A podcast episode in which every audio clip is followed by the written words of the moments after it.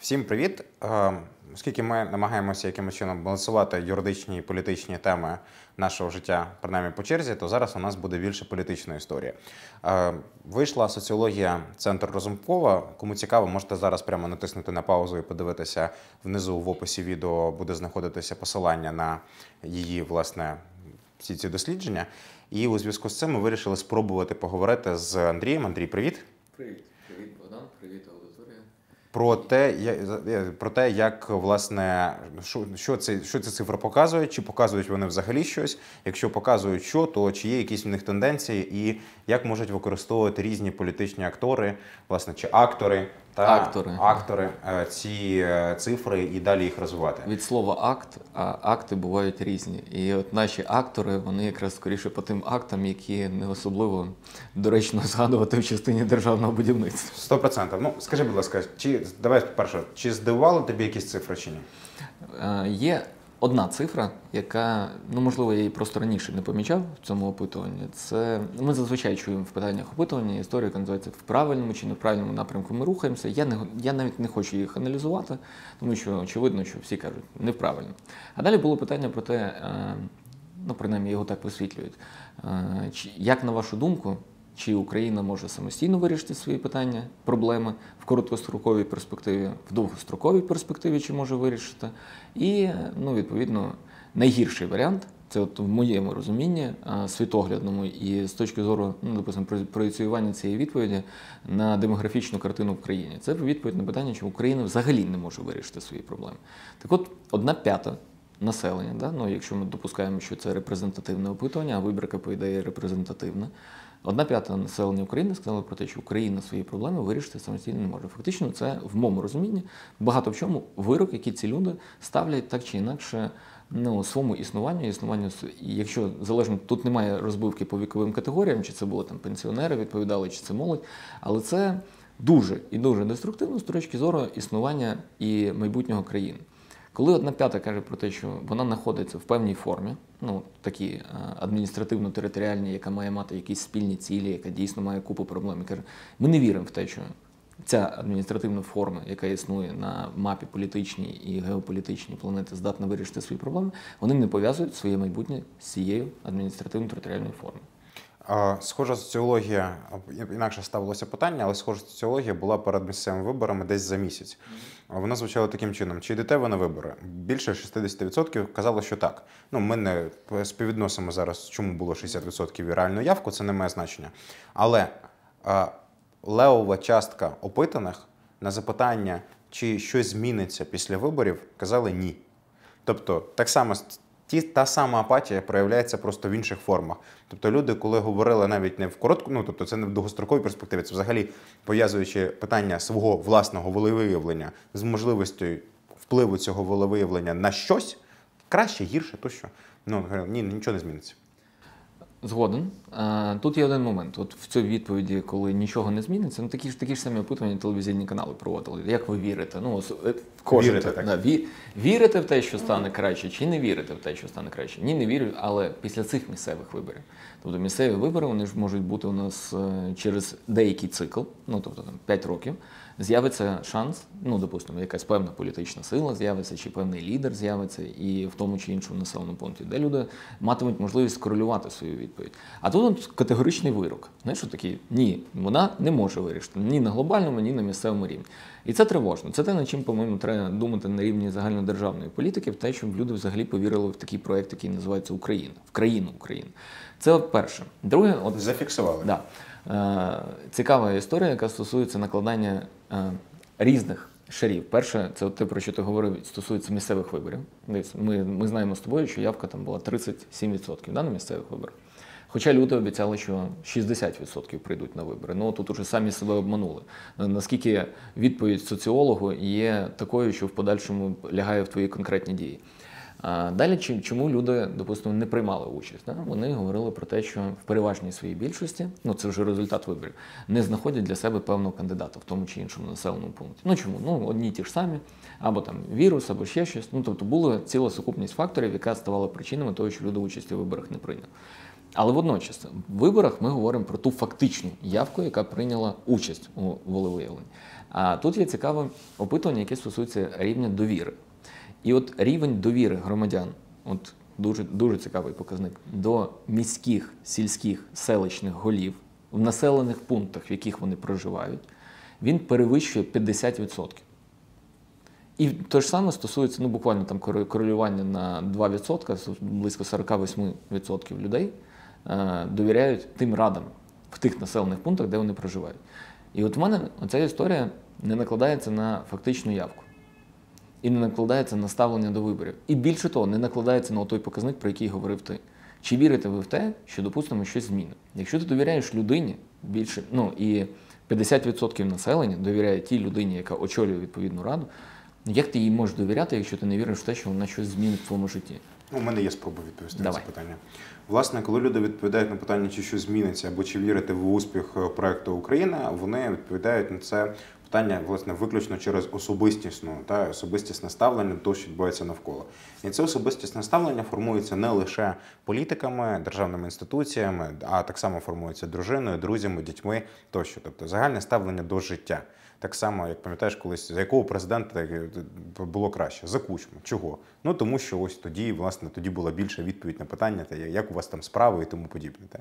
Ну така така історія. Загалом відповідь на це питання формується з особистісного ставлення до життя, яке зараз на сьогоднішній день є.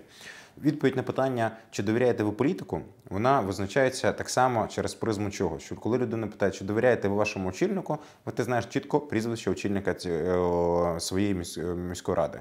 І ти, відповідаючи на нього, безумовно, частково це твоє власне ставлення до політика, але так само це частково твоє ставлення до цього політика в порівнянні з іншими кандидатами. Тоб- Тобто це різні питання і різні цифри. Стосовно явки, це взагалі третій блок, та, тому що найцікавіше в тому, що ми чули цього року, так само дуже часто немає мого кандидата. А чого ви не йдете на вибори? Ну я не знаю за кого голосувати. Ці вибори були цікаві тим, що ця система якраз відкритих списків і перерахування різних кандидатів представила українському суспільству ну от, ну от максимальний вибір, за кого проголосувати. Починаючи від ну, не активіста, оголовника, не знаю, сантехніка, тощо, лікаря, будь-кого реально можна було знайти і проголосувати саме за нього. Але знову таки не було свого кандидата. Тому, відповідаючи на явку, явка, безумовно, вірус, все інше, але фактично вона сприяє тому, що просто це за- за- заїжджена мантра, яка в- озвучується нашими власне співгромадянами про те, що ну нема за кого голосувати. Тому, от якби всі ці три питання вони. Перетинаються десь, десь вони ну десь вони розходяться, але мабуть дійсно, що єдине спільне це оця от е, зневіра в своєму власному майбутньому серед е, співгромадян. І оця зневіра, вона десь знаєш, десь десь 20%, десь 60% відповіді, десь що.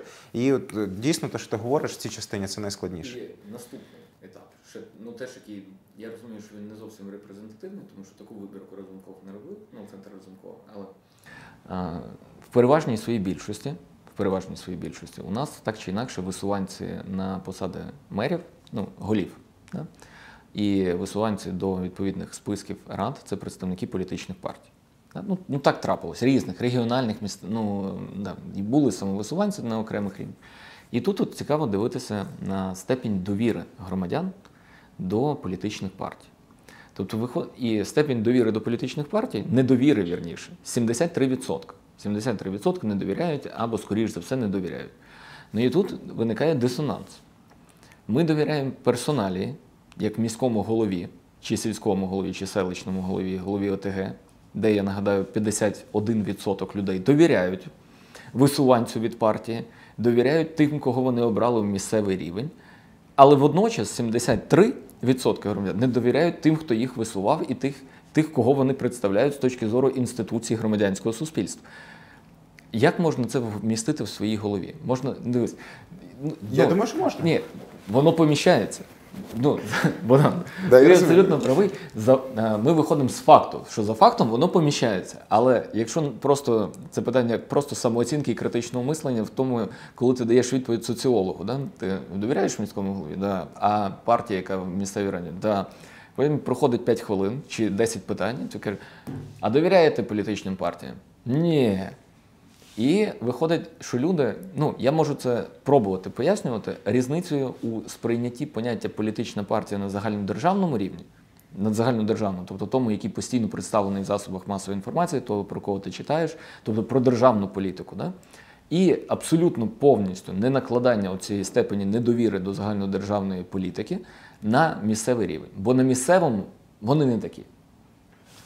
Я думаю, що це одна складова.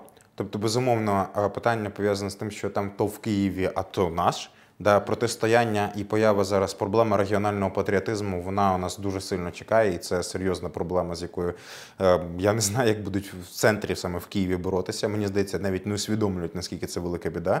Але є ще й друга складова, мені здається.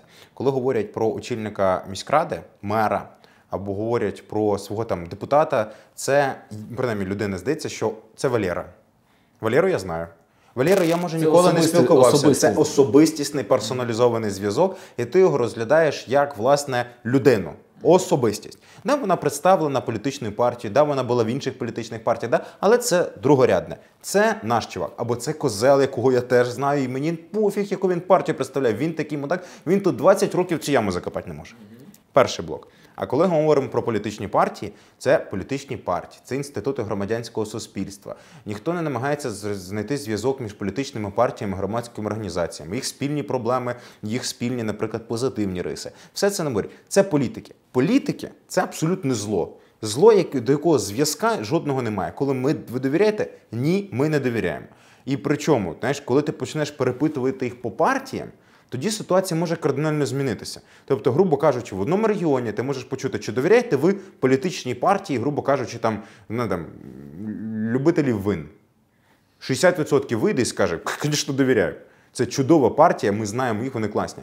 А потім серед цієї цього населення провести опитування, чи довіряєте в принципі політичним партіям? Ну, хоча б деяким. Чи довіряєте? Там ті самі 73% будуть. Ні, не довіряємо.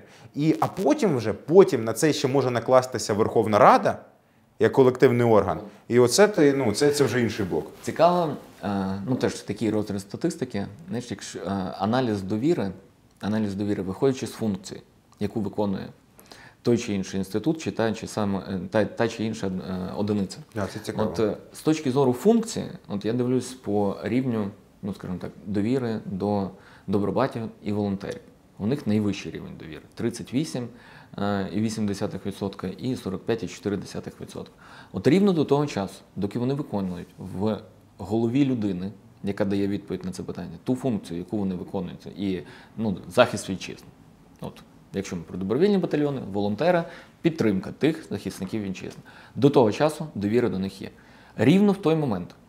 А це свідчить, а про це свідчать рейтинги політичних сил, які є виходцями з добровільних батальйонів. Рівно з того моменту, коли ці люди намагаються перерости свою функцію і трансформуватись в політичну силу і стати частиною політиком в частині реалізації не однієї вузької функції, а загальнодержавної функції, да, яка включає в себе різні складні питання. Рівень довіри до них обнуляється про ну от він обнуляється. Саме так. Тому що в політичних сил, які представлені в цьому опитуванні, як такі, що мають шанси потрапити до парламенту, а їх там, по-моєму, 10 немає ні одної політичної сили, яку можна було б назвати такою, що має своїм походженням, так чи інакше, ну чи своїм джерелом, впізнаваності і так далі, чи своєю попередньою діяльністю, діяльність пов'язана з добровільчими батальйонами чи волонтерами. У 2015 році одна партія активно просувалася і пройшла в багато міськрад, насправді, на базі якої зараз була створена інша політична партія. Вона щось там про майбутнє, здається, розповідає. Так от, е, з цих політичних, ну, вона трансформувалася, ще жодного е, ніякого беку до 2015 року вона не, не, ну, не повертає. Е, Мені здається, специфіка цього пов'язана, якщо найбільший рейтинг довіри до таких не груп, а власне це армія, церква, громадські організації. Якщо ділити на сфери, це е, військові, волонтери, і власне ну, третю можна ще знайти. Активісти можна так ще назвати загальному. Да? Ну, е, я, я, тут є важлива специфіка, я думаю, що ти зараз про неї скажеш. Але от це, це той момент, коли це який, знаєш, це є аморфна якась структура. Це щось незрозуміле. Це те, що особлює щось хороше. В той момент, коли те, що особлює щось хороше, ті самі люди, які навіть, ну допустимо, да, вони не змінилися, вони не віддалися під олігархів, вони не пішли в серйозні проекти, які точно пов'язані з олігархами. Вони намагаються самостійно, сам видатом, там якісь друкувати брошурки, ходить газети, роздавати щось ще, але вони є політичною партією. Все. Мова зупиняється про будь-яку довіру. Будь то волонтери, будь то а, я думаю, що якщо армію попів, оцю партію попів, перепрошую, створити армію не треба, то я думаю, що довіра до неї буде приблизно така сама, як не відповідатиме це довірі до церкви від слова зовсім. Будуть сприймати як політичну партію. Там власне, ну, я думаю, що далі вже не буду продовжувати. Армія попів це, це безпосередньо матеріальне втілення трьох Армія гасел. попів та це безумовно. Україномовна армія попів як політичний бренд. Я думав, що слово армія написано через букву І з крапочкою вже буде відповідати частині мова, яка мала бути. Але я думаю, що це може ну, ми, бути. ну, ми до армовіри дійдемо, але дивись, тут а, в частині довіри до церкви, можливо, можливо, а, наступний політичний проєкт, якийсь, який запропонують нашим виборцям, він включатиме в себе так чи інакше конфесійне спрямування тої чи іншої церкви, яка має, який, який віддає перевагу та чи інша частина населення. Ну, я не кажу про те, що буде партія московського патріархату, але була соціал, яка в Добкіна, да? була ініціатива, в яку він в політичну силу, назву політичної сили при, при, примішав, трошки примішав історію релігії. Ну, але приклад Німеччини показує, що в принципі ХДС, ХСС, вони Ну, поки що, начебто, фіаско не зазнають. Знаєш, що цікаво? Зараз щоб по довірі і по інституціях трошки розвити тему. Це степінь довіри тих, хто заміряли до довіри до комерційних банків. От мені здається, тут в людей е, змішалася історія, яка називається нелюбов до комерційних банків, які тебе обдирають, які тягнуть з тебе постійно якісь комісійні платежі, які тебе намагаються обдурити на кредитних договорах якимись е, пунктами, написаними колись у минулому дрібним шрифтом, чи, допустимо, тягнуть з тебе е, виконання чи стягнення заставного майна і питання довіри. От вони наклалися, тому що 73%, 73% людей не довіряють комерційним банкам. При тому, що є, по-моєму, скільки у нас? 80 банківських комерційних установ, і з цих 80, ну чи близько 100 е, комерційних банківських установ, якщо ти не довіряєш одній, ти точно можеш обрати іншу. І ця інша, допустимо, може бути комерційним банком е, державної форми власності, який ну, не відноситься до тих категорій, які збанкрутують чи не видадуть тобі депозит. І тут, начебто, ну, немає проблем з довірою. Але є просто питання з шаленою нелюбов'ю. Тому от ці рейтинги довіри чи недовіри, мені здається, що дуже часто наші люди в силу особистісного сприйняття плутають з питанням особистого ставлення до того чи іншого уособлення зла чи цієї інституції. Бо коли мова йде про те, що нам у нас довіряють а, Державній службі з надзвичайних ситуацій, це люди функції, ті люди, які рятують. Я завжди в ці вибач, що перебуваю, я завжди в таких опитуваннях хочу знаєш, ставити друге питання. То знаєш, ну є ж розворотка. Довіряєте так? Якщо ви так, знаєте? То, хто очолює Державну службу надзвичайної ситуації? Якщо ви думаєте, що дощі Нестор Іванович Шуфрич, добре, окей, тоді все зрозуміло. Там був ще один, якого в браслетах виводили, і Теж цікаво було хлопець, в той да. момент спитати: ви Довіряєте? довіряєте? Ні, не довіряємо. Я думаю, що довіряли, вони просто не були в курсі, що вони пов'язані. Вони не в якось. курсі, що він був з Д- Так. ДНСНС. Е, По, а, по рівню довіри. Дуже неприємний момент, який згадують окремі телеграм-канали, і я думаю, що окремі політики просто не мають часу з ним всіма спостерігати, які згадують президенту Володимиру Олександровичу з прив'язкою до указу про розпуск, що легітимність Верховної Ради восьмого скликання була втрачена в силу відсутності довіри громадян. А як наслідок, типу, подивіться, який рейтинг довіри до Верховної Ради дев'ятого скликання, а, а, а може час задуматись. Так от я привожу цей приклад, бо він, скоріш за все, для нашої аудиторії знайомий як наратив. Але хотів би подивитись на нього з іншої сторони, зі сторони тієї, яка теж є більш свіжою, свіжою ідеєю того ж самого рейтингу довіри, яку озвучував Володимир Олександрович Зеленський. В ефірі ICTV, е, на якій обговорювалась конституці... криза з конституційним судом, яка десь в голові Офісу президента існує, е, якої, на моє глибоке переконання, немає. Є проблема сприйняття того, що рішення суду воно є таким, яке не може бути переглянуто під впливом вашого, вашої нелюбові чи вашого несприйняття цього рішення суду.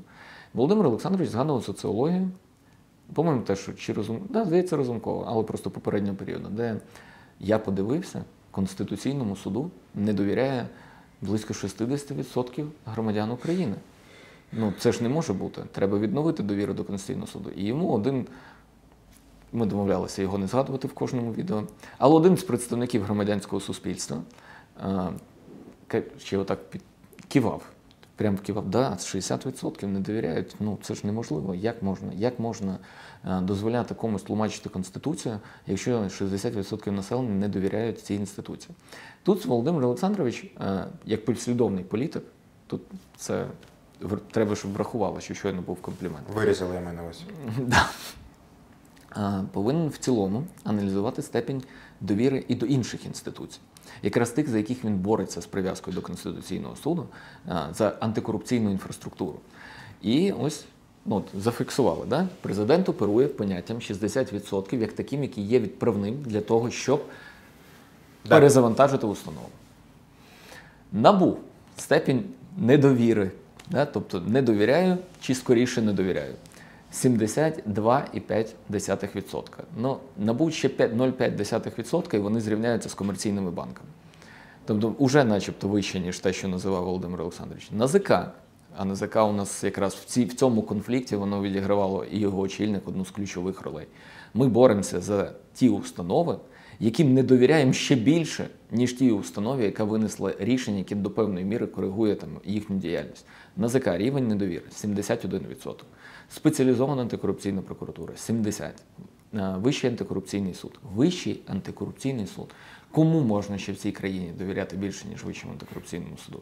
А виявляється, ні. 70% недовіри. Прокуратура, ну це стабільна ситуація, тут у нас нічого не міняється. До Конституційного суда, от слухай, свіже ж опитування, 65%. Тобто Конституційному суду за фактом довіряють більше людей, більше, ніж іншим установам. Не не довіряють. Ну, дивись, якщо 65 довіряють, не довіряють, то значить довіряють 35. Ну, набу, набу довіряє 27,5%. Якщо Володимир Олександрович, як послідовний політик, розуміє степінь недовіри суспільства до інституцій, і він опирається на соціологію, а він це зробив публічно в ефірі одного з телеканалів, він знаходиться зараз в ситуації глибинної крити державницької. Той Він момент, повин- коли у нього є конституційна підстава перезавантажити набу. Да. Ну, мене втішає, об'єктивно втішає те, що рівень довіри до Служби безпеки України він у нас серед усіх правоохоронних органів е, найкращий. Ну, тобто, ми не кажемо про те, що він ідеальний, але він найкращий, тому що рівень е, довіри, довіряю чи повністю довіряю 33,8%, а от недовіра це там 51%. Але це плюс для структури, яка так чи інакше знаходиться в підпорядкуванні президента. Плюс це від того, що її менше стало в частині, яка стосується бізнесових скандалів, чи плюс е, в якійсь іншій частині. Але тим не менше до інституції серед інших, серед інших вона виглядає вкрай непогано. Ну, значить, з довірою, я думаю, що ми розібрались. І саме цікаве, на сам кінець, тому що зазвичай всі ж аналізують по хто куди в парламент проходить. І я думаю, що на окремих двох телеканалах, які не належать Петру Олексійовичу, якраз зараз в повний ріст обговорюється те, що ви бачили, як ми їх як ми вставили на місцевих виборах в Києві, зокрема, всіх, ну, перше місце. А, і зараз от соціологія Разумкова показує те, що люди насправді зрозуміли, хто, хто може реалізовувати політику в країні, бо вони за опитуваннями Разумкова вийшли на чільне Чисте друге, друге чисте друге місце, не ділять його з ОПЗЖ. Да, відставання в ОПЗЖ виходить десь 4,5 4%. І ну, впритул наближаються до слуг народу. Слуг народу ще поки що 28%, але в Європейської солідарності ну, 21%. Справа в тому, що в тій конфігурації, яка проходить в парламент, Європейська солідарність ні з ким не об'єднається і коаліцію не сформує. Ну, але це ми допускаємо, що слуги народу Кого хвилюють такі дрібниці? Ці дрібниці не хвилюють з точки зору інформаційної пропаганди. Я би хвилювався з точки зору іншої. Ваш лідер, ваш лідер має рівень недовіри 73%, а рівень довіри 22%. І в цьому рівні недовіри, мені здається, тупо скопіювали дані другого туру. можливо, в цьому рівні дові... недовіри, от саме недовіри, в нього, е, в нього гірший показник, ніж в Юрія Анатолійовича Бойко. Тому що в Бойка на 4%, Бойко на 4% осіб не довіряють менше, ніж не довіряють Петру Олексійовичу. Бачите, ми такими категоріями оцінюємо політиків не з точки зору їхньої е, позитивного ставлення до них, а просто вибираємо е, у тих, в кого мінус менший Мінус менший, так. або менший, мінус більший. Да? Ну, Ну, така- це е, насправді я, я до цього теж дуже обережно ставлюся, тому що, наприклад, е, моя улюблена теза про Вищий антикорупційний суд і соціологію пов'язана з тим, що коли Вищий антикорупційний суд ще тривали конкурси, коли ще Йому вже склад не не був сформований, коли ще був було півроку до початку його роботи по чіпленому, вже 50% не довіряла Вищому антикорупційному суду. Просто через те, що в його назві є слово суд, а з часом ще і антикорупційний. Я думаю, ти помиляєшся в причині недовіри. Ну просто не довіряємо нічому. Ні, Є недові- ще друга причина. Ну, такий варіант, оцей варіант він пріоритетний, а я би додав ще, ну, в кожного ж своя мотивація. А, в мене мотивація, ну не в мене, не в мене, Окей. але в частини людей може бути пов'язана мотивація з недовірою, з огляду на те, хто А просуває створення інституції, хто приймає участь у створенні цієї інституції, і які е, преференції ця інституція отримує в порівнянні з іншим. І от ця вибірковість, ну, типу, це для когось. Ну, такі тези вони ж поширювалися ще малий проміжок часу. І для певної аудиторії вони були визначальними. Ще цікаво про політиків, і я думаю, що ми будемо закінчувати. По-перше, от Цицерону, Цицерону, е, він не просто так задумався про те, що треба виходити з теплої ванни. І з'явив ну, Цицерон це, я так розумію, якісь особисті е, ласки, які дозволяли спілкування між собою два керівника офісу президента Зеленського е, і пан Богдан е, не так давно Я здивований обсягом інформації, який ти володієш. Я дивовижно. Просто такі, такі деталі спілкування двох, власне, на той момент очільника офісу президента і радника. я таким нам не ми просто ми- можливо з часом відбудеться відставка Єрмака, і ми дізнаємося про те, яким якою реінкарнацією якого філософа є пан Богдан. З уст уже Єрмака, як відставного голови офісу, поки він собі цього дозволити не може. Але в нього рівень довіри знаходиться в межах 8%. Ну, Це тобі не тепла ванна, я тобі одразу. Це геть не тепла ванна, і над цим треба працювати. Тому, от е, якщо хтось помічає якусь тенденцію в дописах, які існують в соціальних мережах чи тезах, які озвучуються в ефірах, знайте, люди працюють, працюють інтенсивно над те, чим Над температурою. над температурою В ванни, в якій знаходяться. І останнє, на чому я би зробив акцент, це степінь довіри до президента і до тої людини, яка йшла першим номером в списку його партії під час, під час виборів до парламенту. От оце дуже фактор деструктивний з точки зору лібіду, якщо, е, якщо людина, яка очолює країну, вона є багато в чому ну, вразлива до оплесків чи тих, хто наступає на. Він не розглядає опонентами чи конкурентами політиків, таких як Порошенко чи Бойко, в силу того, що там розрив 10%. Але якщо Володимиру Олександровичу довіряють чи скоріше довіряють 32,8%, то разумково довіряючи, скоріше довіряють 29,8%. Розрив не такий великий. Причому, що у Володимира Олександровича значно вищий зараз рівень недовіри. І от в цьому, в цьому пункті Разумков ну, не те, що підсижує людину, яка дала йому білет в політичне майбутнє чи сьогодення, але ну, як мінімум, в очах громадськості він складає для Володимира Олександровича конкуренцію. Тому Я не думаю, що Дмитро додивиться наше відео до цього моменту, але якщо не додивився, прошу звернути увагу, що першим тушити попередньо його почав Богдан, а продовжив Гірінський. варто це, це, і це варто враховувати. Тому Я- соці- дякуємо. Да, да, дякуємо. Соціологію, соціологію, напевно, треба е, змінювати трохи підходи до соціології. Є брехня, є велика брехня, а є тема нашої передачі. Тому А є перемога кожної партії на місцевих виборах. Да. Да. І Дякую.